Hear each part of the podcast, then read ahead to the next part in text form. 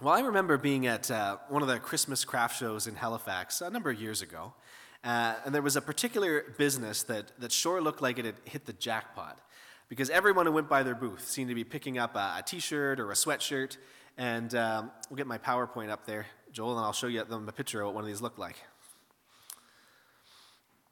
And I'm sure people have, have seen these ones around.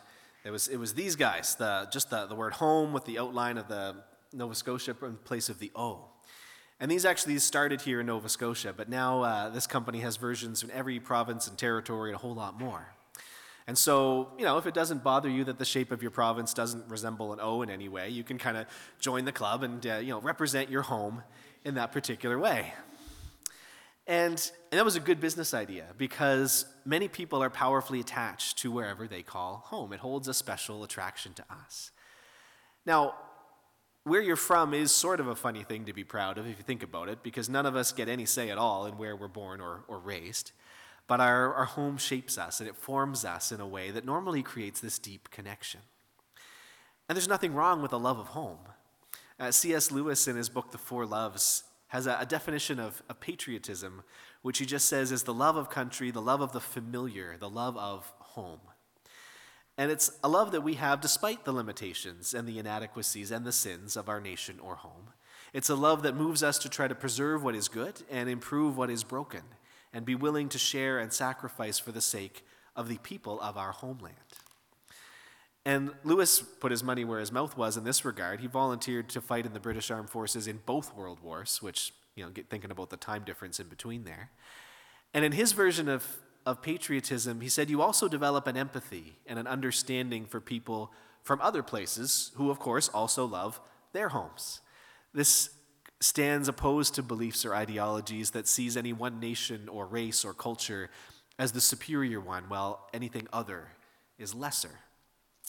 And that's, there's an important difference between this and nationalism, which is kind of on the rise in some places, which is being talked about more, because that really has to do with one group gaining power at the expense of somebody else. But C.S. Lewis believed that we should have a grateful acceptance for where God has placed us and a respect for others whom God has placed elsewhere. And that seems good and right to me, but there's a missing ingredient that followers of Jesus need to keep in mind in all this, which is that our earthly home is not actually our true home. It's just where we reside for now. And so I'm going to read most of Philippians chapter 3 in a moment. That's going to capture the context and flow of the teaching best. But I'm going to zero in on the end of this selection, on what it means for followers of Jesus and our sense of home, that our citizenship is in heaven, as the passage says. So if you want a moment to, to read along, it'll be on the screen, but if you want to pull that up in your own Bible or device, Philippians uh, chapter 3, and I'll be reading from verse 7 down through verse 21.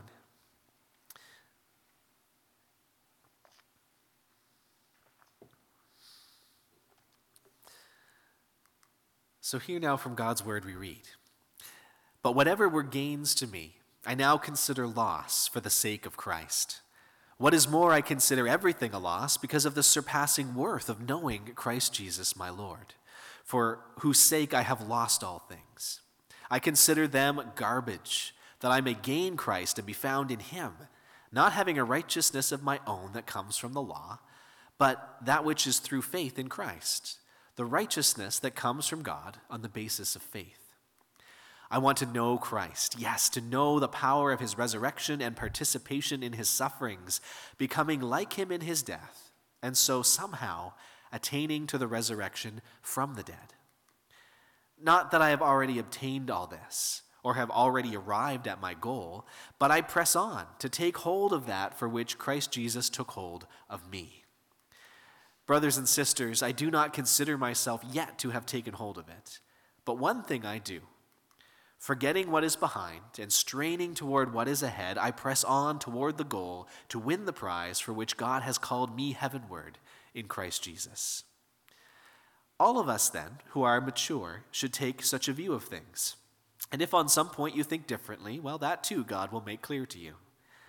Only let us live up to what we've already attained.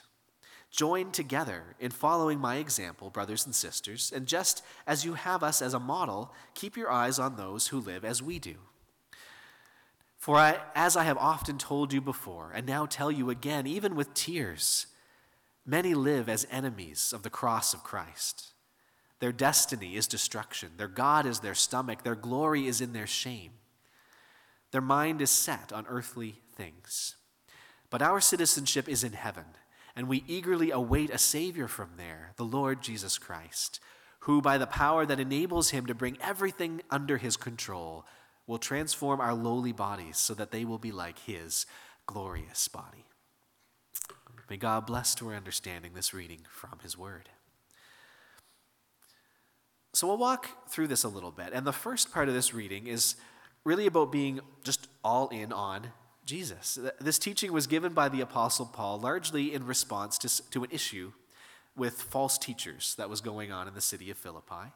And the consensus seems to be that the problem was these legalists, these likely these Jewish believers who were convinced that they were doing everything right and everybody else ought to be very impressed and be more like them. And many people have a, a family member or a, a coworker like this, right? Someone who just is just amazing because they always have the right answer to everything. Well, what Paul tries to get across to the people he was writing to, people who were at risk of being led astray by these teachers, was that Look, it is all about Jesus and nothing else counts. Because Paul was the most accomplished guy around, really. He had the best education. He was mentored by the most accomplished Pharisee. He came from the best Jewish bloodlines. He had proven himself again and again. He had experienced miracles. He had performed miracles. He'd done all of it. And he tells us what he thinks about the importance of all this. He says, But whatever were gains to me, I now consider loss for the sake of Christ. I consider them garbage that I may gain Christ and be found in him. And these opponents of Paul seem to think, I guess, that they were pretty spiritually perfect. And Paul talks about not having a righteousness of my own, but a righteousness that comes from God on the basis of faith. He knows that you can't follow enough rules to earn God's favor, that we're often blind to the full extent of our own sin. And so his hope is not in his ability to do this right, but in the righteousness of God who chooses to, uh, to forgive us, to show us grace, to make us right with him because of our faith in Jesus. And Paul didn't think that he would ever be someone who knew God perfectly and lived the exact life that he should. But he said that was, that was still the goal. See, I want to know Christ. I, yes, to know the power of his resurrection, not that I've already obtained all this, not that I've already arrived at my goal, but I press on. And then he continues by saying, All of this, all of us then, sorry, all of us who are mature should take such a view of things. Okay, take, take what view of things? And I think it's the view that you should be all in on Jesus, that knowing Jesus, that growing in that relationship with Jesus, that giving your all to be like Jesus is what counts. And all the other stuff, all of the things that the world can give, whether it's approval or fame or, or riches or power or comfort, is garbage to Paul. Only let us live up to what we've already obtained. Now, what about people who are not sold on Jesus as Paul is? and he says, For as I have often told you before, and now tell you again, even with tears, many live as enemies of the cross of Christ. Their destiny is destruction. Their God is their stomach. Their glory is in their shame.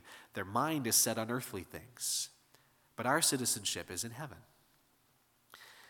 And so, like, Paul hates that it's true, but he knows that there are people, including people among the Christian community in Philippi. He's not just talking about the outside, people outside the church. He's saying, you know, there are people, even among us, who they are not actually submitting their lives to Jesus. Right? Their mind is set on earthly things. They want to indulge themselves in, in food and drink or become popular or influential. It's not that they, they don't want Jesus, first and foremost. So they'll use Jesus' name, hoping to get things that they want out of that association, but they don't possess this personal faith. They don't have a true union, which Paul describes when he says things like, I want to know Christ, I want to gain Christ, I'm willing to suffer like Christ so that I can attain the resurrection from the dead like Christ. I press on to take hold of that for which Christ Jesus took hold of me. There's just so much of this language. But our citizenship is in heaven. And that's how Paul describes those with this sincere faith who are all in on Jesus. And there's a lot packed into that statement, and that's what I'm going to spend a little bit of time with uh, today because I think that has something to say for those of us who want to be a disciple of Jesus and to really wrestle with what that means. So, at the risk of stating the obvious, if our citizenship is in heaven, then this world, then this nation, this community are not our true home. There's an argument that Christians could think of themselves as dual citizens of you know, the world and heaven, I suppose, but not really sure dual citizenship existed when Paul wrote this. So it might be better to think of ourselves as you know, resident aliens or expatriates or foreigners. But I actually kind of like the ring of a term that you see in the Old Testament in some translations, which is sojourner.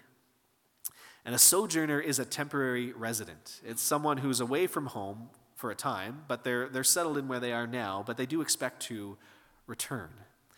If our citizenship is in heaven, then we're, we're sojourners in this world. And we still have earthly homes. We may have love and affection for them, but they're, I guess, more like homes away from home. We don't fully belong. And this is not the only passage that points to this idea that as sojourners, we should not treat this world as our true home and that something better awaits. We can look at first, or Hebrews sorry, 13, which says, For here we have no lasting city but we seek this city that is to come which fits 2 peter 3.13 which says according to his promise we are waiting for a new heaven and a new earth in which righteousness dwells. And one thing we can say for sure about this new home is that we will be with jesus there. 2 corinthians 5.1 now says for we know that if the tent that is our earthly home is destroyed then we have a building from god a house not made with eternal or not made with hands eternal in the heavens. Right? So it's just a tent for now, it's temporary. But there's a solid building, a true, a true house that's coming, you know, eternal in the heavens. A little later in the same, uh, same book, it says that, uh, yes, we are of good courage, and we would rather be away from the body and at home with the Lord. So, considering how often this pops up in the New Testament, I was thinking that, you know, maybe I could even cash in on uh, this with some of the, you know, Christian merch can be a, a, profitable business. So I thought maybe I can design my own shirt and just get, uh, get heaven in there a little bit. So that's the, that's the first mock up, just the prototype. But, you know, I was thinking if, you know, $50 a pop, maybe we could, uh, could really make something out of this. So this belief that we have a true heavenly home where we will be with God this gave courage to the early Christians to refuse to deconvert from faith in Jesus despite the threat of execution. You know, the church is still here. The church grew and spread in part because of the peace and confidence that some of these early Christians had when they faced persecution or even certain death. And then the onlookers saw the spiritual power that was on display in their faith. And by, in case you imagine that this is a thing of the past, you should know that you know, there are dozens of Christians across the world who are killed, who are unjustly arrested, who are abducted, whose churches are attacked every single day. Every day. And that's the most conservative estimate. Hundreds of millions of Christians right now are living in countries where they're heavily persecuted. And that situation got worse through the pandemic because there were a lot of countries that discriminated against Christian minorities when it came to who would get food and other aid when it was time to distribute that. And so we could ask why do these Christians suffer like this? Keep professing faith in Jesus when they could make it stop just by asserting their loyalty to Hinduism or Islam or to the Chinese government or to whatever it is. And it's because they believe what we heard Peter declare to Jesus in our service last Sunday. You remember? You have the words of eternal life. And we have believed and have come to know that you are the Holy One of God. So, part of that belief, a part that uh, gives us strength in times of danger or suffering or uncertainty or loss, is that there's still a homecoming that's awaiting us. The reason the Bible says that we're not supposed to grieve the way that the world grieves when a loved one dies is because of our belief that they're not lost to us. They're now just waiting in their new home.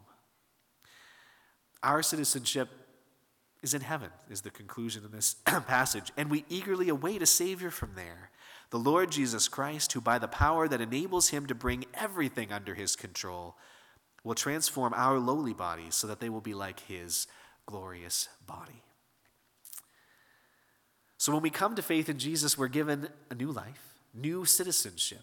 And we look forward with hope then to the promise of the resurrection and the new home that we'll inhabit in the presence of God. This is one of the wonderful rights of citizenship. But of course, citizenship doesn't just come with rights, it also comes with responsibilities.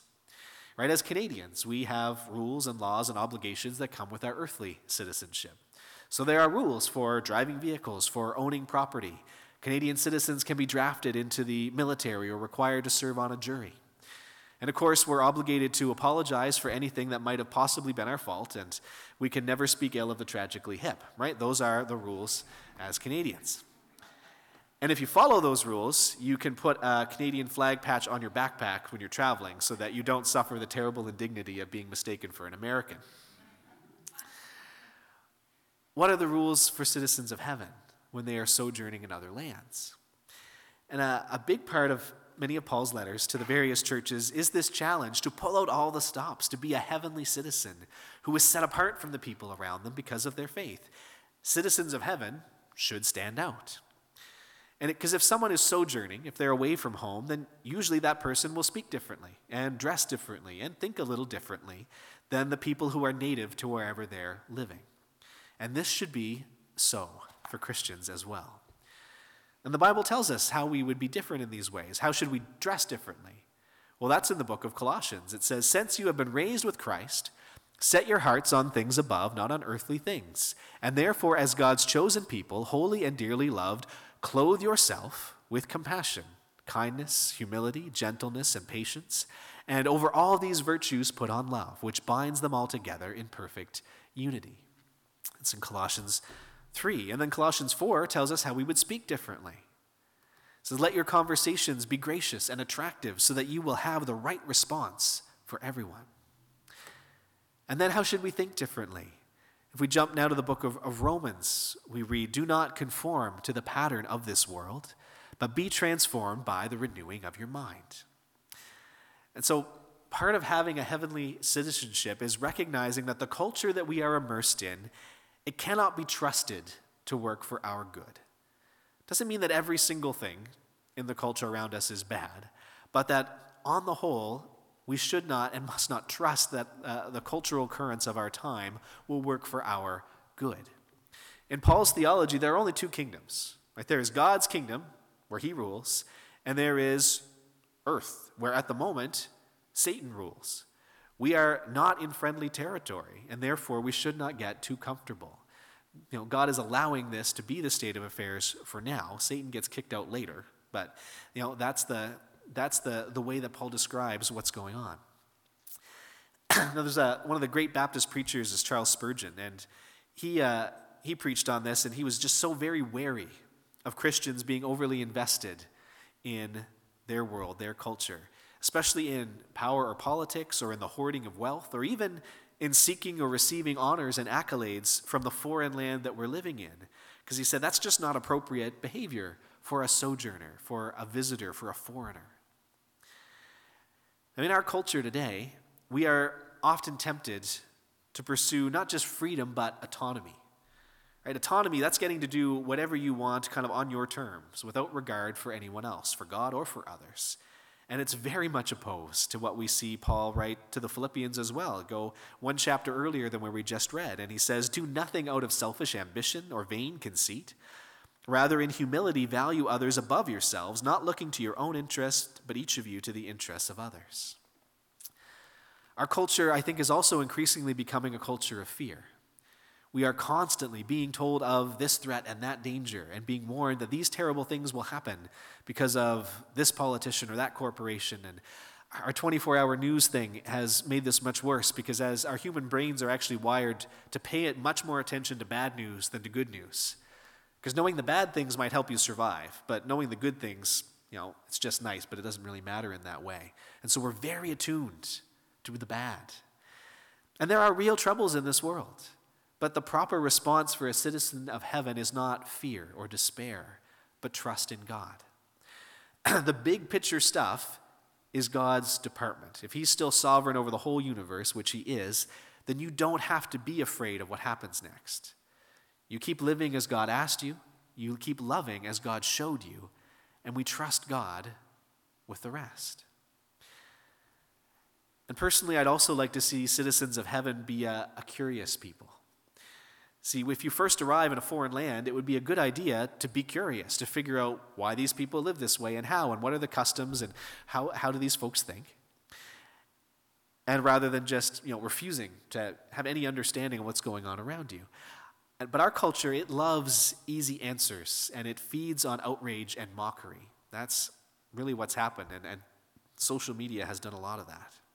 And so I find the fact that there are people who think that Christianity is foolishness because basically they've, they've seen some 20 year old YouTuber or TikTok star disprove it in a three minute video that they watched one time. And that's because that's you know all you need to be sure that a 2,000 year old religion embraced by some of the smartest people who've ever lived is totally wrong. But that's, that's kind of our standard of investigation now. I saw, I saw a video clip when I was scrolling Facebook one time. I now know the answer to this question. And of course, some Christians aren't better than that, right? We, we sometimes go around with ignorance, uh, ignorant assumptions. We sometimes have a serious allergy to complexity within the church. And it should not be that way. If our true home is in heaven and we want other people to find their way to Jesus as we have, well, then it shouldn't be too much to ask that we would try to understand where they're coming from or to have a mature understanding of what we believe, for that matter, so we don't sound foolish when we're trying to explain it to others. The rights of citizenship in heaven are wonderful. It's eternal life and nothing less. Uh, but anybody who truly believes they're going to enjoy these rights needs to embrace the obligations as well. Christians should dress differently, metaphorically, speak differently, and think differently. Not that any of us have already obtained this or arrived at this goal, but we should press on and take hold of that for which Christ Jesus took hold of us. All right, one other thing. While we should be uncomfortable in our home away from home, that doesn't mean we don't try to bless it. We shouldn't embrace the culture around us, but we should embrace the people that we encounter as we sojourn. And so you might have heard this expression at some point that you know, there are people who are so heavenly minded that they're no earthly good. And it's, it's kind of a character of some kind of you know, Christian who kind of just you know, wanders around being all excited about God and just, you know, says, I'll pray for you, I'll pray for that, I'll pray for this, and whether they pray or not, they sure don't do much. But I want to suggest that that is not actually possible. Like, you cannot be so heavenly minded that you are no earthly good, because if you are genuinely heavenly minded, if you believe in Jesus, if you want to really know Jesus, if you trust that you will be with Jesus forever and wish to take after him, nobody who believes that is no earthly good. You do a lot more earthly good when you're not worried so much about your earthly comfort or status, when you desire to love others with the love of Jesus. Heavenly minded people who know that this world is not their true home are, in fact, the most generous and compassionate and dedicated people that you'll find. People who really mean it when they pray, Thy will be done on earth as it is in heaven. So, being earthly good by loving and serving others as part of our citizenship. And we can even trace that back to the Old Testament when the exiled Israelites were told they were told to live as strangers in a strange land in Babylon by God who commanded them. He said, "Seek the peace and prosperity of the city to which I have carried you into exile. Pray to the Lord for it, because if it prospers, you too will prosper." That's in Jeremiah 29. So, I mean, we would, of course, be here all day if I quoted every passage about showing generosity and compassion to those around us. But we'll read 1 Timothy 6, which speaks of this citizenship matter by saying, But godliness with contentment is great gain. For we brought nothing into this world, and we will take nothing out of it. So command those who are rich in this present world not to be arrogant, nor to put their hope in wealth, which is so uncertain, but to put their hope in God.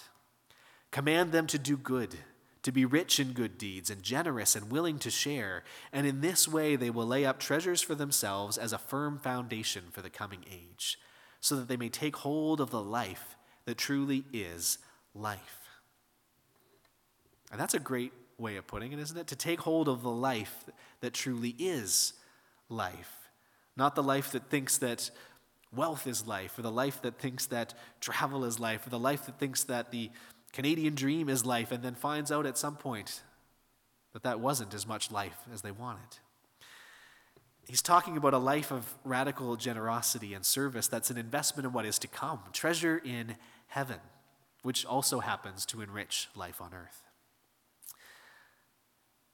And then one other other thing. Sorry. But the church is meant to help us in this. Uh, churches should be like little embassies. It's like a little bit of heavenly soil surrounded by the foreign land that we sojourn in. And so we step in for a reminder of our true home, to be strengthened and to live as good examples of it.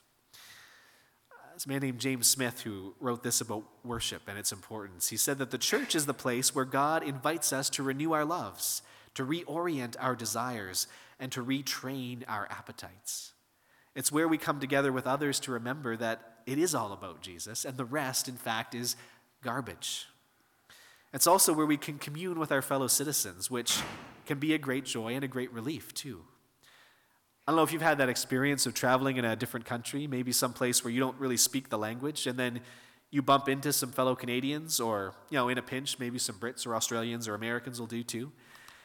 And it's just such a relief because you can talk easily with them. You make sense to each other. You can help your, each other along the journey and share knowledge that you need. And if you'd bumped into these people in Halifax, you would not have cared at all. You might not have been interested in meeting them or being their friend. But, you know, when you're far from home, you can become immediate friends. And citizens of heaven recognize each other by the way that they dress and speak and think. Or they do if their minds aren't set on earthly things. And so I want to just end with three questions to challenge you if you are a follower of Jesus. If you're a, a heavenly citizen, well, here is a heavenly citizenship test that we can just do quickly for our own selves. And the, the first question is simply this that if somebody could track the way that you use all of your time and all of your money, and even what you spent your time thinking about and dwelling on, would they come to the conclusion that your mind is set on earthly things or that your citizenship is in heaven? Right? Or to put it another way, what is the evidence in your life that this is not your true home? That's question one. Question two is what are the ways you represent your home so that other people notice that you are different? I guess it's related. But if, if somebody interviewed all your neighbors, your coworkers, your extended family, and asked, how is it that you can tell that this person is a follower of Jesus? What kind of answers would you expect them to give? How would they say, Oh, I can tell that they're a follower of Jesus because? And the, the third question is, is this it says, what, is, what makes you uncomfortable about this world, and what are you doing about it? Okay, snuck a two part question in there. But what makes you uncomfortable about this world? What is wrong with it that you can tell is wrong with it? And what do you do about it? What are you learning more about? What are you spending your time, who are you spending your time in community with? Who are you serving as a result of that? How are we blessing our adopted home? So, what makes you uncomfortable about this world? And then what are you doing about it? So, those are, those are three questions that can rattle around a little bit as I pray for the Holy Spirit to work on each one of us. Let's, let's go to Him in prayer.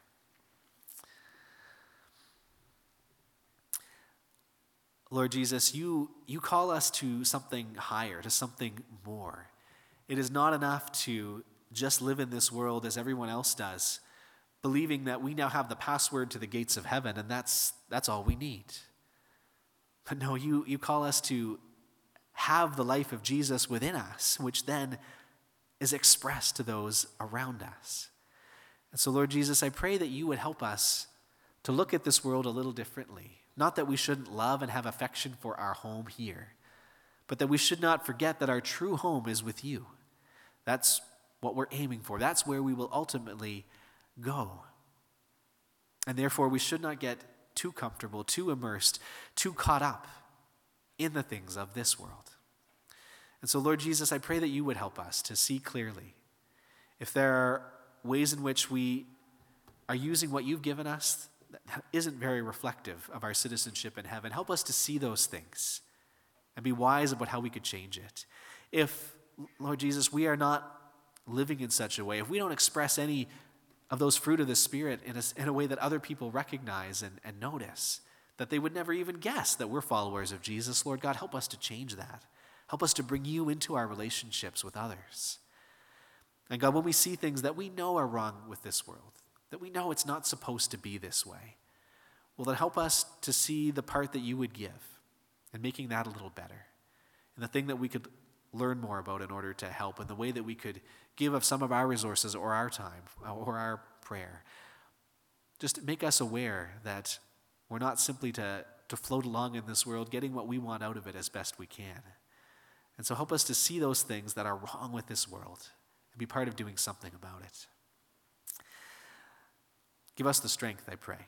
Give us the courage. Give us the wisdom for these things. And help us each day to walk through this world recognizing that it's good news that this is not our true home. I ask this in Jesus' name. Amen.